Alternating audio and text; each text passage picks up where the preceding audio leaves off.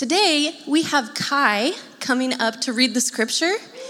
You guys, okay, okay, all right. You guys, Kai is going to read our text today in Portuguese because we always want to remember that the table of God is so much bigger than what we see. Every tribe and nation and tongue is what is represented here in this room, and that's what Kai's going to do for us now. Hey, good There are a lot of women students here. Uh, você e eu somos judeus de nascimento e não pecadores como os judeus consideram os gentios. E, no entanto, sabemos que uma pessoa é declarada justa diante de Deus pela fé em Jesus Cristo e não pela obediência à lei. E cremos em Cristo Jesus para que fôssemos declarados justos pela fé em Cristo e não porque obedecemos à lei. Pois ninguém é declarado justo diante de Deus pela obediência à lei. Mas se a busca de justiça por meio de Cristo nos torna culpados de abandonar a lei, isso torna Cristo responsável por nosso, por, pelo nosso pecado? De maneira nenhuma. Se, pois, reconstruo o antigo sistema da lei, que já destruí, então faço de mim mesmo transgressor da lei. Pois quando procurei viver por meio da lei, ela me condenou. Portanto, morri para a lei a fim de viver para Deus. Fui crucificado com Cristo. Assim já não sou eu quem vive, mas Cristo vive em mim. Portanto, vivo neste corpo terreno pela fé no Filho de Deus, que me amou e se entregou por mim. Não considero a graça de Deus algo sem sentido, pois se a obediência à lei nos tornasse justo diante de Deus, não haveria necessidade alguma de Cristo morrer. Gálatas 2, 15 ao 21. This is the word of the Lord. Thank you, God. Yeah. Beautiful. Well, good morning, everybody. Welcome to Park Hill Church. My name is Evan, and it's wonderful to gather together with you. Uh, my wife Sandy and I have the joy of leading this church. Um, if you're new here, very glad that you're here. Okay, we're getting right into the teaching.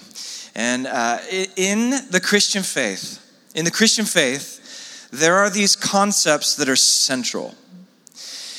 For those of us who are Jesus followers here, I imagine that's most of us in the room, these concepts, these central concepts, they're so important for how we view everything uh, God, yourself, uh, the rest of creation. Uh, for those of us who are not yet Jesus followers, first of all, welcome. And you're kind of checking things out, you're checking out the Jesus thing. Uh, listen, learning these concepts can help you make that decision to follow Jesus.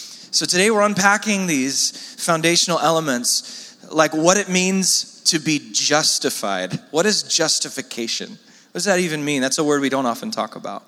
And what does it mean that Jesus followers are united with Christ?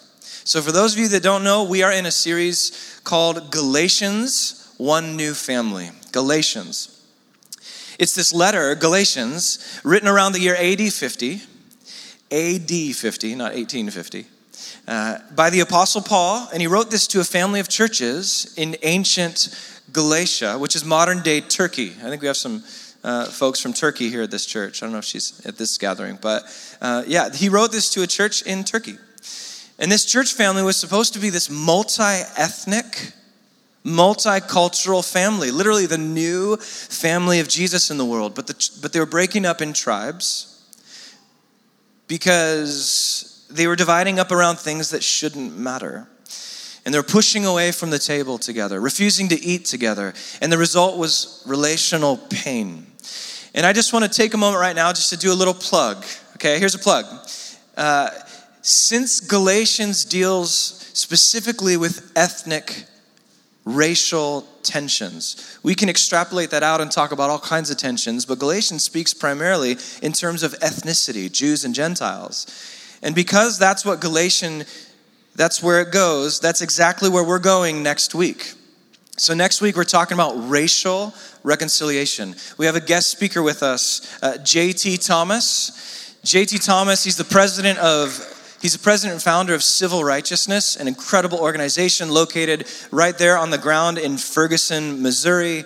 It flowed out of all the turmoil in Ferguson in, in 2014, and then they started empowering churches on how to have this conversation in a gospel centered way. So he's coming here to help empower us in the same way. We're going to devote a ton of time uh, for not only JT to preach, but also we're going to pull out the, the Slido Q&A app and we're all going to be able to ask him live questions, and he'll interact with the whole church.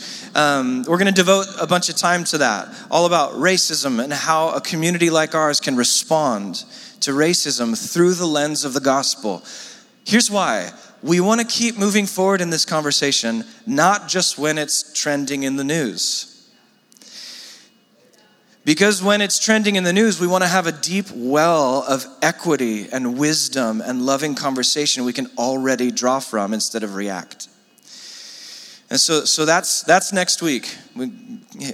Civil Righteousness Day, you could call it. Civil Righteousness. I like that play on words. Uh, so, so, Galatians, here we are. Galatians is a timely letter for the church. In 2022, this COVID era has done a number on our souls, am I right? And it's done a number on our relationships. It's like we need a huddle. Look, we've been kicked around on the field a little bit and we need to regroup around the gospel. There's your one sport analogy a week ahead of the Super Bowl, all right? There it is. And so, so we need to huddle up and regroup around the gospel. What does it look like to live as this family?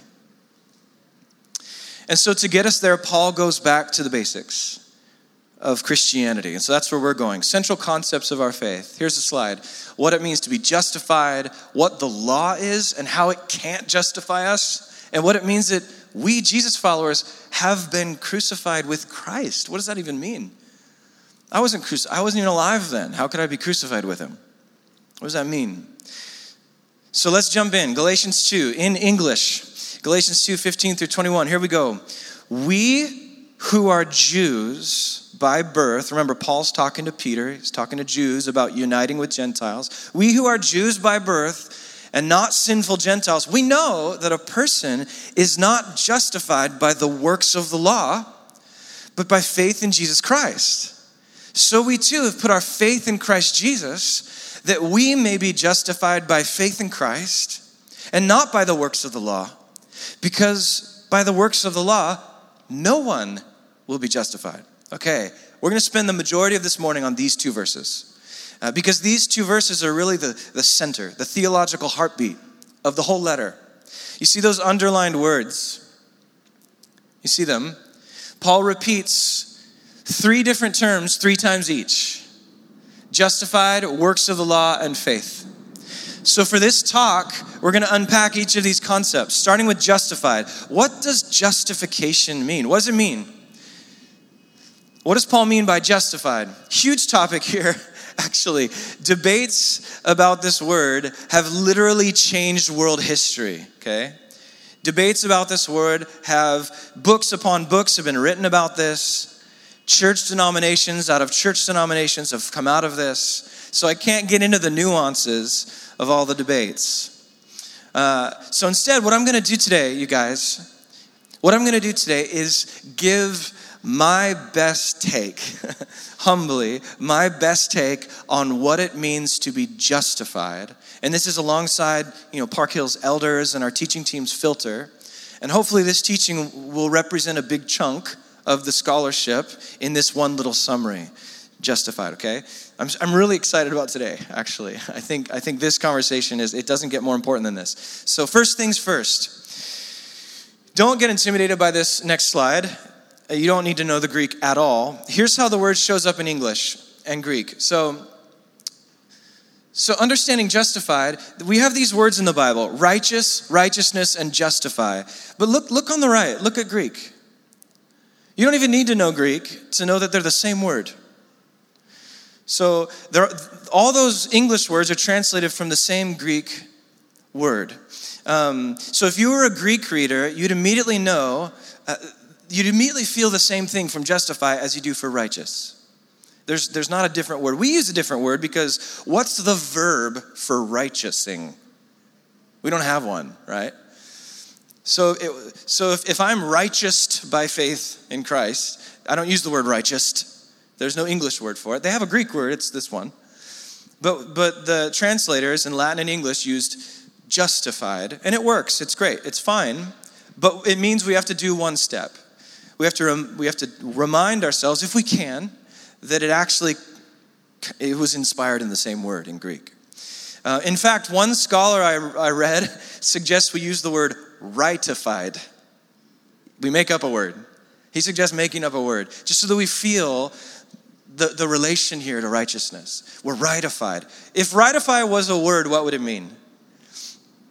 What do you think it would mean? Made right. Like right side out, right side up. Things are the way it should be. And that's the basic idea of, of justified. That's it. The state of rightness.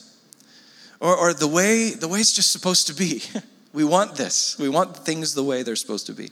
So to illustrate, just uh, Another transparent moment I am not a neat freak. Okay, let's keep it light. I'm not a neat freak. I have a high tolerance for mess, I like to say. High mess tolerance. So, quite, quite often, when getting ready for bed in the evening, I will deposit the clothing I wore that day in a strategic spot on the floor by my bed. Um, I've, and I've noticed somehow, of its own accord, the clothing forms a pile. I think my clothing breeds. It they breed, uh, and they form a a pile over time. My wife Sandy, on the other hand, she does not care for my clothing piles. She doesn't, she doesn't think my clothing has a right to peaceful assembly. So occasionally she'll have me break up the assembly. She'll have me break up the clothes and put the clean ones and the dirty where they go. Because here's, here's the picture Sandy really pushes this vision of putting things back where they belong. It's just in her, restoring things the way they should be. Sandy, biblically, is righteous in that way. So she's righteous. Uh, why? Because she takes action to rightify the house. And it's in her. And, there, and then the house becomes righteous. It's, uh, there's righteousness. That's the idea. That's actually the idea of this word. So that's what it means to be justified. And this raises the obvious question why do you need this? Maybe you're here, you're like, I feel fine. I feel like things are actually humming along. Um, in what way are things upside down so that we need to be right, righted, justified? So the scriptures teach that God created humans to run the world in partnership with Him, in loving community with God and each other, and we rebelled. We went upside down. We took our lives into our own hands by defining good and evil according to our own desires instead of God's. And so God says, Here, run the world. And we did run the world into the ground. That's what we did. Don't, don't get me wrong, though, the world is absolutely beautiful. And it's full of joy and life and creativity and adventure. But listen, all of that goodness is an overflow of God's righteous character, despite our character. Uh, so yes, and but our character, we're still we have beauty too. We're not all bad. We're not just thoroughly broken through and through and pure evil. That's not the Christian view. But we are a mixed bag. All of us are a mixed bag. Look no further than current news or the last 18 months, and, and you don't need any more evidence than that to find out humanity is a mixed bag, right? So, so then imagine you're God. You build up a world from scratch and your kids are independently bringing it down, what do you do? Yeah, if, if God's like me or if I'm God, maybe if you're like me, you you cut your losses. you know, you you let the kids go bankrupt. You let the world go, you build a new one, you're infinite. You have infinite resources. You could build infinite multiverses. Why are you worried about this one that's going to pot? Um, cut your losses. But listen, that's not God because our God is a righteous God. This is where every discussion about justification must start. Okay, our God is committed to righting, to making things right. It's just who He is, He can't stop. He likes restoring things. He likes making everything turn out the way it's supposed to be. He's committed to this. He's not going to quit because our God is righteous. He's righteous. It's just who he is. And so there's two main areas God needs to, to right, he, he needs to fix. And one of them is, is right here. It's this relationship between humans and himself. He needs to fix this. And listen, the problem's not on his end, it's on ours. We have the problem. We are the ones who have rejected God's definitions of good and evil. We've redefined human interactions according to our own definitions of what's acceptable and what's consensual and what's all of our own ideas of ethics. We have exchanged God's for ours. And we've made ourselves our own authority instead of a good and loving creator. And so there needs to be some way. What's the way that we, for us to get to the point where we can say, God, we're wrong. All of us at once, we're wrong. How do we get to that? We're wrong. We need forgiveness and healing deep in the core of our character. We're not all bad, but we are through and through bad, but not all. But we're a mixed bag. We want to live fully under your rule, God, with your values. And then, most importantly, how do we stay there? We have this tendency to repeatedly rebel. We need power. We need animating power to guide us and keep us to make sure we don't rebel again. We need this. How's this going to happen? And then on God's side, honestly, there needs to be some way for Him to be able to say, okay, I forgive everything. Your sins are forgotten. You're my kids forever. And God needs to do this honestly without cooking the books, without playing favorites, or lying about sin, or giving us a free pass for destroying and abusing each other, which would be completely unjust. How's God going to do that? How on earth is this going to happen? And then, of course, the second area, the first is this relationship. The second area God needs to fix is all the ramifications of this, how we pollute the world. This beautiful world that's full of brokenness and demons and racism and greed and political corruption. If God wants partners, if God wants us to be partners, then, then we need to get to a place where we stop messing up the world and start healing it. Stop bringing our selfishness to the table, our anger and our lawsuits and our greed and the way we objectify each other's bodies and minds. And we start loving people self sacrificially and opening our doors to people far from God and responding with blessing when we're wronged. In other words, we need to be justified, made right, so that the world can be so. Don't we long for this? We long for this. Just breathing, just think, imagining this world gives us so much relief and comfort and joy just envisioning this reality that God promises. But how? How will this come to be? According to Paul, here's how it's not happening. He goes to the negative. This is how it won't happen. A person is not justified by the works of the law. So, what are the works of the law? This thing that doesn't work to make us right. What is this works of the law? Well, what Paul's referring to is Moses the 613 commands in the Torah. You remember, if you've ever read the story of the Old Testament or you've seen the Prince of Egypt, you see Moses going up on the mountain and he brings down these 10 commandments. Those are the first 10. There's actually 612, 602, three more. My math is awful. Um, and, and there's so there's all these laws and paul's like hey peter we're jews. We know that following the rules doesn't fix us. We know this. How do we know this? Because we've read our bibles and we've seen the repeated story of israel's rebellion failing to be righteous like god. And since god is a righteousing i just made a, I made up a word. Since god is a righteousing god he can't stop pursuing the rebels. And, and listen, Israel, it's not like they were trying to do great and trying to be righteous, and then suddenly, like, oh no, I accidentally cut the sides of my beard when I was cutting my hair, like law 567 commands. No, it's not that they're accidentally messing up in the little ways, they're intentionally breaking the most major laws possible, worshiping, intentionally worshiping other gods, and exploiting the vulnerable. And what, what does that teach us? It teaches all of us rules can't change us. Rules can't change us. They do a lot of good and they can start forming habits differently, but they ultimately can't change us. And this is what we're supposed to grapple with right now. This is what we're supposed to grapple with. Deep down, we know, you know, we know that we're supposed to love God and love neighbor. And we don't need to read the Torah to know that.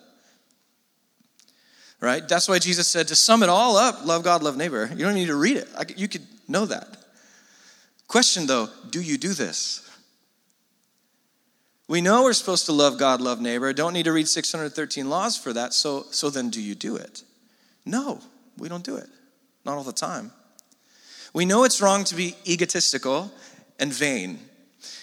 Do we stop? No, we keep doing it. Why is this contradiction true about you and me? Why is this the case? The journey to being made right involves being honest about this.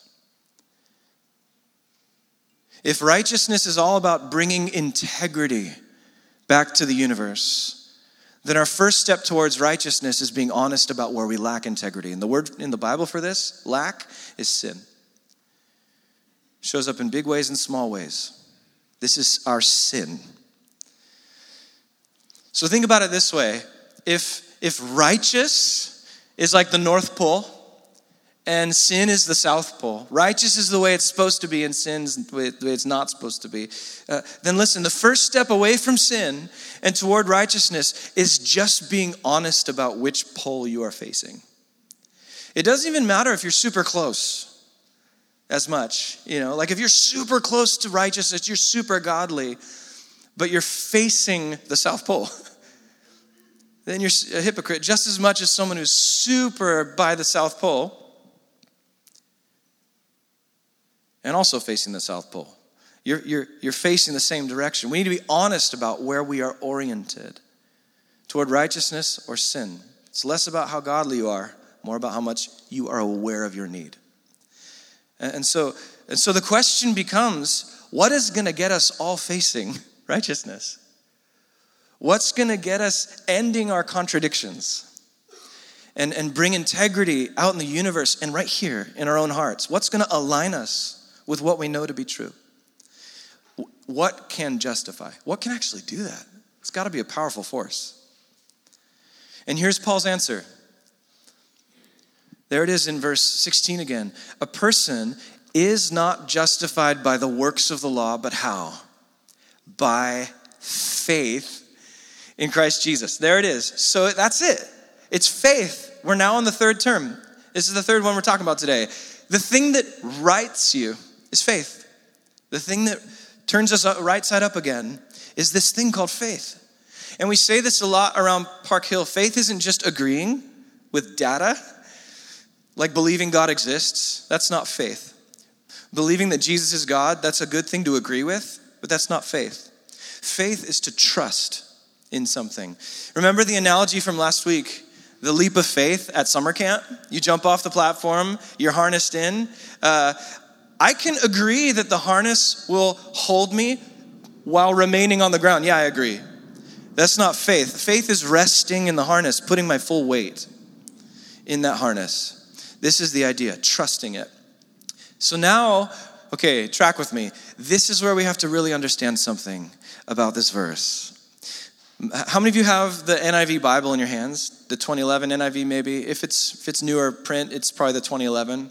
Um, do you have the NIV anywhere? I don't know which one you're using. So that's the one we pass out, by the way.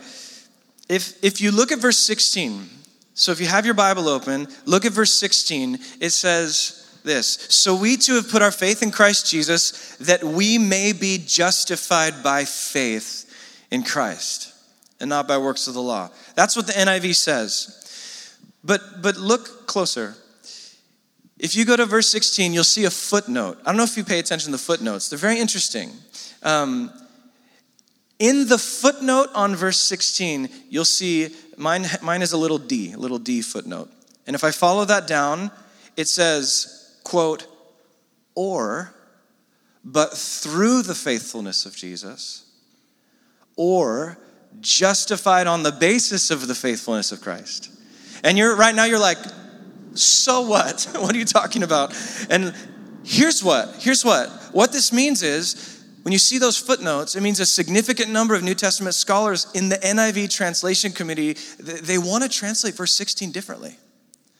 And this is the translation they would prefer.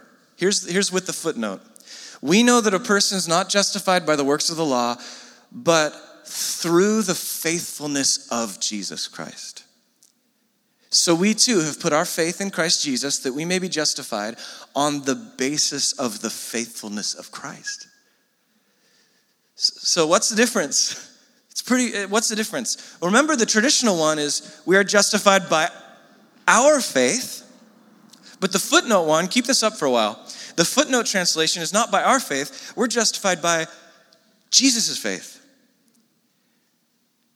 Whoa, like that sounds really different now. That sounds like a big deal. Which one is it? Welcome to one of the biggest topics in Christian thought right there. Huge impact on history, depending on how you read this. So here's what I'm going to say right now. All I'm going to say is this more and more scholars are going with the footnote. And that's where I'm at as well. I believe the footnote is correct. We are justified, we are made right, we are righted by the faithfulness of Jesus. And this is a big deal. Here's why. Imagine if we put the emphasis on our faith. We're made right. We're healed primarily by our faith. It's all about how hard I believe. I mean, if we are, if that's what it said, if, if we are justified by our faith, and that's the primary emphasis, then I can kind of see why that would be true. Our rightness is all about the quality of our faith. But if we're justified, made whole by Jesus' trustworthiness, then our faith just taps into Jesus's and what he has accomplished. And then it's primarily about what he's done and only secondarily about me trusting him. See, here's an illustration for this. You got a, the picture of the plane.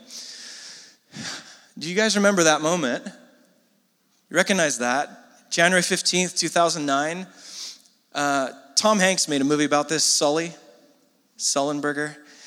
Captain Sully successfully navigated impossible odds, you guys. Uh, twin engine failure, safe landing on the Hudson River, zero deaths. Crashed into the water, everyone survived. Everyone was saved. Captain Sullenberger, you could say, was a perfectly faithful captain, completely capable. And his faithfulness resulted in everyone's salvation, you could say. So now that's history. Let's do a little historical fiction. Let's imagine you're on the plane and there's two passengers and you're watching them. Passenger one, she's totally at peace. Like Sullenberger's like, brace for impact. And she's like, he's got this. Zero anxiety. She's like, We are going to be fine. You guys, she's breathing. She's four seconds in, down into her belly, seven seconds out. And she's abiding. She's abiding in Sully, you know? And uh, passenger two, however, is flipping out. He's like, I've always wondered the last 30 seconds of my life, this is it. I'm gone. I'm completely gone. Just beside himself, hysterical. So passenger one has lots of faith, right? Passenger two has almost none. Question Which passenger was saved? Both. They both were. In this specific moment, their salvation had nothing to do with the strength of their faith and everything to do with the skill, maturity, and courage of their captain. But we should extend the metaphor for one more moment. Passenger two wasn't totally faithless, was he? He got on the plane. He rested his full weight in the plane, in the hands of the captain. So, yes, he had faith. And once he was on the plane, it didn't matter whether he felt confident or not.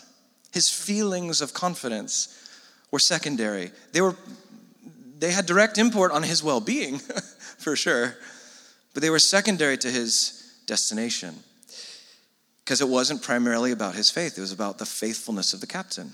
You get the idea. This is the idea of Galatians 2:16. It's not about the strength of our faith, it's about the faithfulness of Jesus.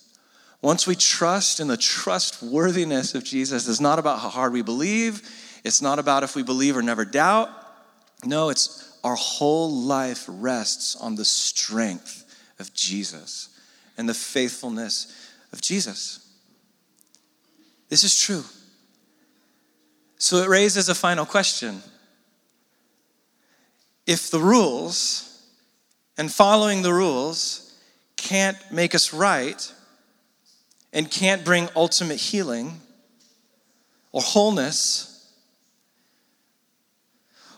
then what is it about Jesus' faithfulness that does make us right? How does that work? How does something Jesus did so long ago actually fix me in 2020 and fix my city through me? What does Jesus do for me that nothing else can? And this is where we get the most exciting, to me, the most exciting part of all. This is where Paul's argument lands. He says this in verse 20 I have been crucified with Christ, and I no longer live, but Christ lives in me. The life I now live in the body, I live by faith in the Son of God who loved me and gave himself for me. I do not set aside the grace of God, for if righteousness could be gained through the law, Christ died for nothing. My friends, Jesus his entire life, his entire life, culminating in his death on the cross, was the supreme act of faithfulness that will make everything right, including you, including me, if we trust in him. There is an act of initial trust that carries through to our whole life, resting our weight in the harness, being baptized into the family, stepping onto the plane. It's this it's this act of initial faith. And regardless of how we feel mid flight or the turbulence we experience, we're in the hands of the most trustworthy captain. So, so Jesus' perfect righteousness, it opens this new possibility where Evan, I, can actually say, Evan has been crucified with Christ. Which means Evan joins Jesus on the cross, which means I'm also dead. I'm dead. I died with Jesus. I know I'm I no longer live. But wait a minute, I'm alive. Yes, and it's this new kind of life. This new life is in this new life Christ lives in me. Christ lives in me. This wasn't true before I died with Christ, but it is now. Christ lives in me. What does it mean that Christ lives in me? It means as I go about living my life, I'm doing so trusting the Son of God. I'm trusting that His life is living through me by the power of His own Spirit. This isn't true because I have enough faith to believe it, it's just true. Even on my bad days. Because the Son of God loved me, He gave Himself for me. My life is now the life of Jesus because I put my trust in His faithfulness. So, the ultimate question you have to answer is Jesus trustworthy? This morning during pre gathering prayer, Kai, who read in Portuguese, he also led us in a moment of prayer, just shouting out the worthiness of Jesus. Can we soak and bask in his value? Someone else said, Jesus is precious. Someone shared in Cantonese, the Cantonese language, that, uh, that, that the word precious it means God's with us, and this is precious. They connect those two words in, in the Christian faith in the Cantonese language. Do you believe this? That Jesus is trustworthy and more precious than gold. Is, is Jesus trustworthy? Yes. So I choose to put my life in the hands of this trustworthy God who became human like me. And as I trust him with my human life, my life becomes Jesus' own life. If you've chosen to trust Jesus, Paul's saying this is just true about you. It's just true about you. It's not a command or a promise, it's a fact. It's a fact that is true about you. That's what I, I, always like to say is this verse a command, fact, or promise? I'm crucified with Christ. I no longer live. Christ lives in me. Command, fact, or promise. It is a fact It is not some future promise thing that hasn't yet happened at all. It is a fact and real now. You place your trust in Jesus, you have been crucified with Christ. You no longer live, Christ lives in you. And as we orient our lives around this through prayer and scripture and all the practices, as we orient our lives around this, we engage this new way of existence. We now have eternal union with Christ. Union. That's what the church has talked about for 2,000 years this idea that we are united with Christ. This wasn't true about us before trusting Jesus, but now it is. Your union with Christ is central to what it means that you're a Jesus follower. Union with Christ is the beating heart of Christianity, you guys. In fact, the rest of Galatians, this series, the rest of this series is going to be us working out what this means as a family as it relates to the united, we're united with Christ and we're multi ethnic. What does it mean for a society crying out for racial reconciliation? We're united with Christ and we're men and women. What does this mean for a society crying out for gender equality? What does this mean? And how that informs all of our life. So, question for the room if you're united with the loved Son of God, if you, right now, Jesus follower, if you're united with the loved Son of God, what do you think the Father thinks about you? The only Son of God, you, daughters and sons, are united. What does He think about you? Do you think your sins are forgiven? Do you think that vague sense of guilt is valid anymore? Not talking about specific guilt over unconfessed sin that you should bring to Jesus and be clean and rest. That vague sense of shame that you're never quite worthy enough. Do you think that's valid? If you are in Christ and God sees you united with His Son, how much do you belong here? If you're in Jesus and He's in you, how do you think, how do you think you're doing with God? How are you with God if that's true about you? I'd say really good. You're doing really well with God. This is a big deal. Our union with Christ justifies, makes right our relationship with God. And then, because of that, it makes right our relationship with other people. That's the flow here love God, love neighbor. And as we live into union, this reality that we're united with Christ, we become the kind of people God can partner with to heal the world. So I, am about to say something that I don't mean to brag. I don't mean to brag. But I would say in recent years, there have been fewer instances of clothing piles adjacent to my bed. Um, Sandy might disagree, but here I stand. Actually, I think she does agree.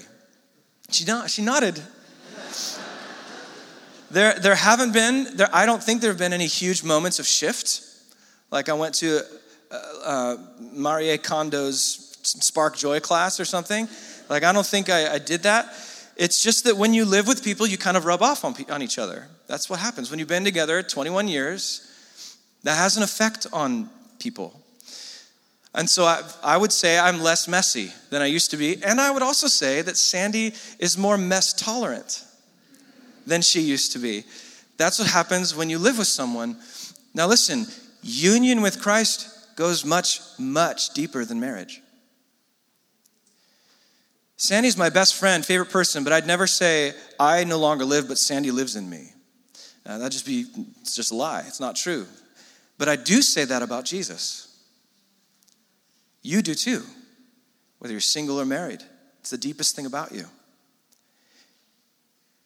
Because union with Christ goes deeper than marriage. Think about what this means for all of us. Do you really think a lifetime of union with Christ will leave you unchanged?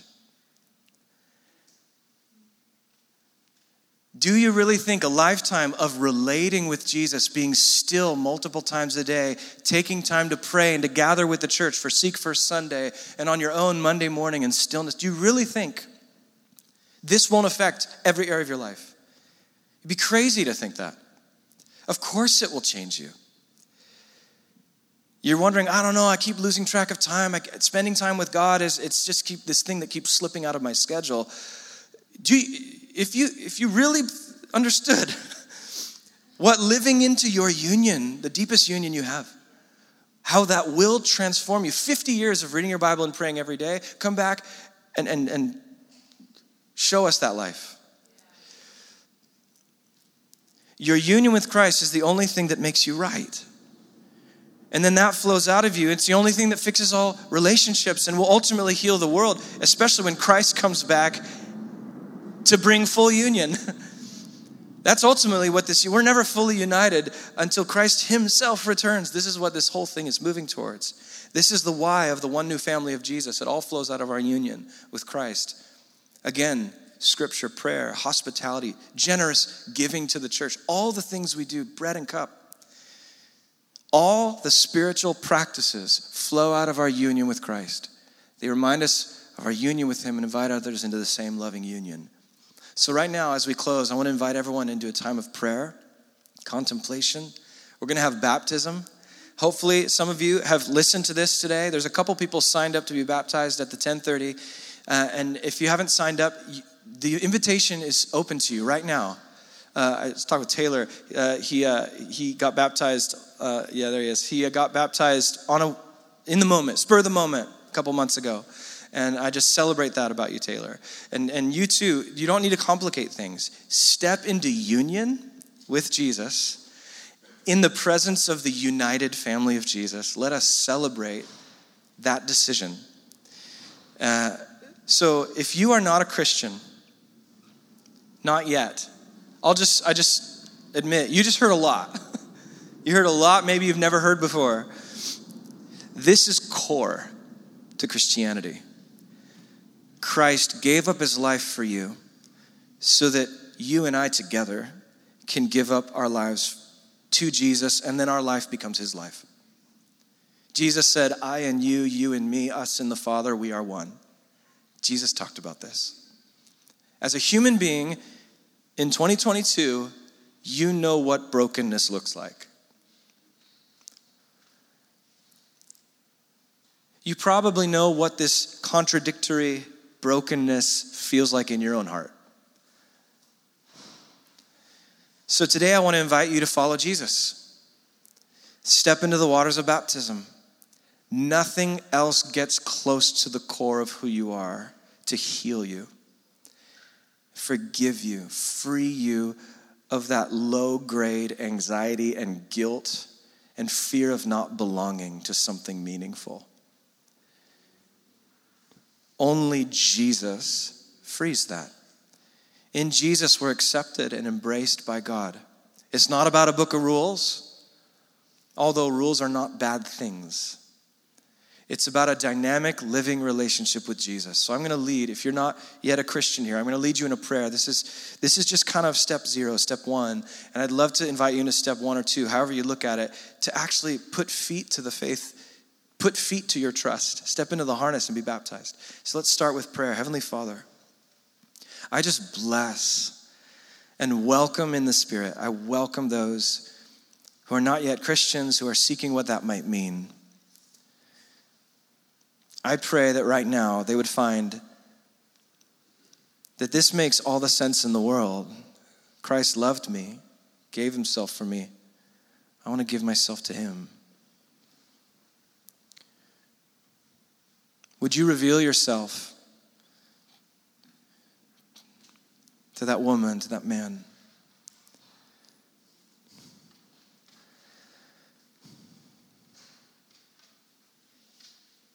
Yeah, if that's if that's you, respond today. Step into the waters of baptism.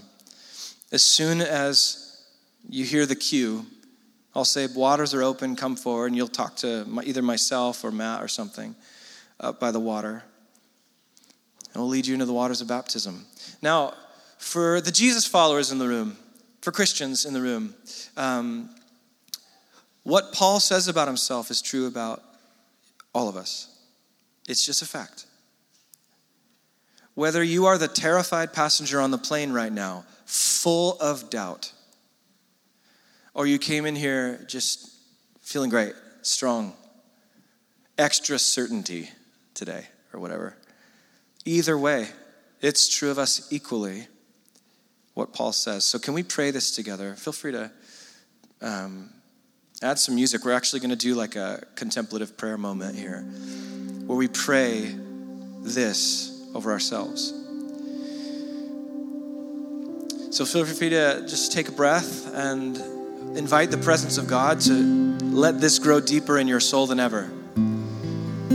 Holy Spirit, make this truer to us than ever. So feel free to close your eyes or keep them open. Notice your surroundings, notice who's around you. Notice the differences around you. Not one person in this room is even remotely the same. And yet we can all say this I have been crucified with Christ.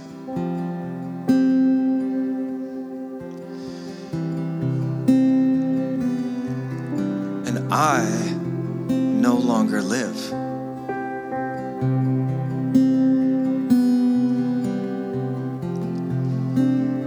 But Christ lives in me.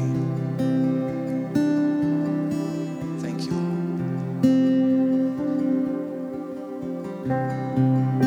The life I now live in the body, I live by faith in the Son of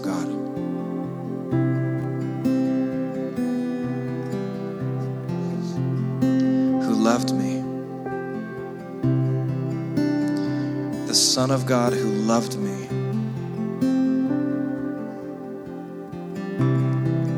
And gave himself for me.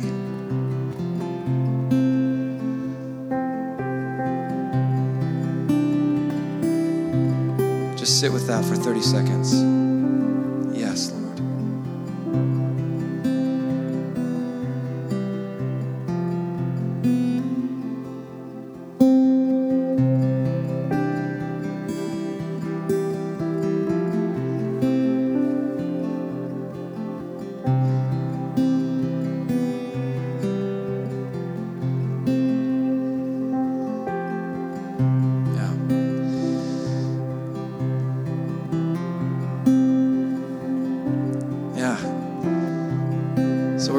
Into a time of baptism and communion. We'll start with communion. Feel free to stand together. We join with the whole family of God all over the world by uniting around the body of Jesus and the blood of Jesus. So, with everything we've just been talking about, let's walk forward, come to the table. Feel free to grab a cup, bring it back to your seat during this song. And then hold it at your seat. Just hold on to it, and then I'll come up and lead us in eating and drinking in a moment.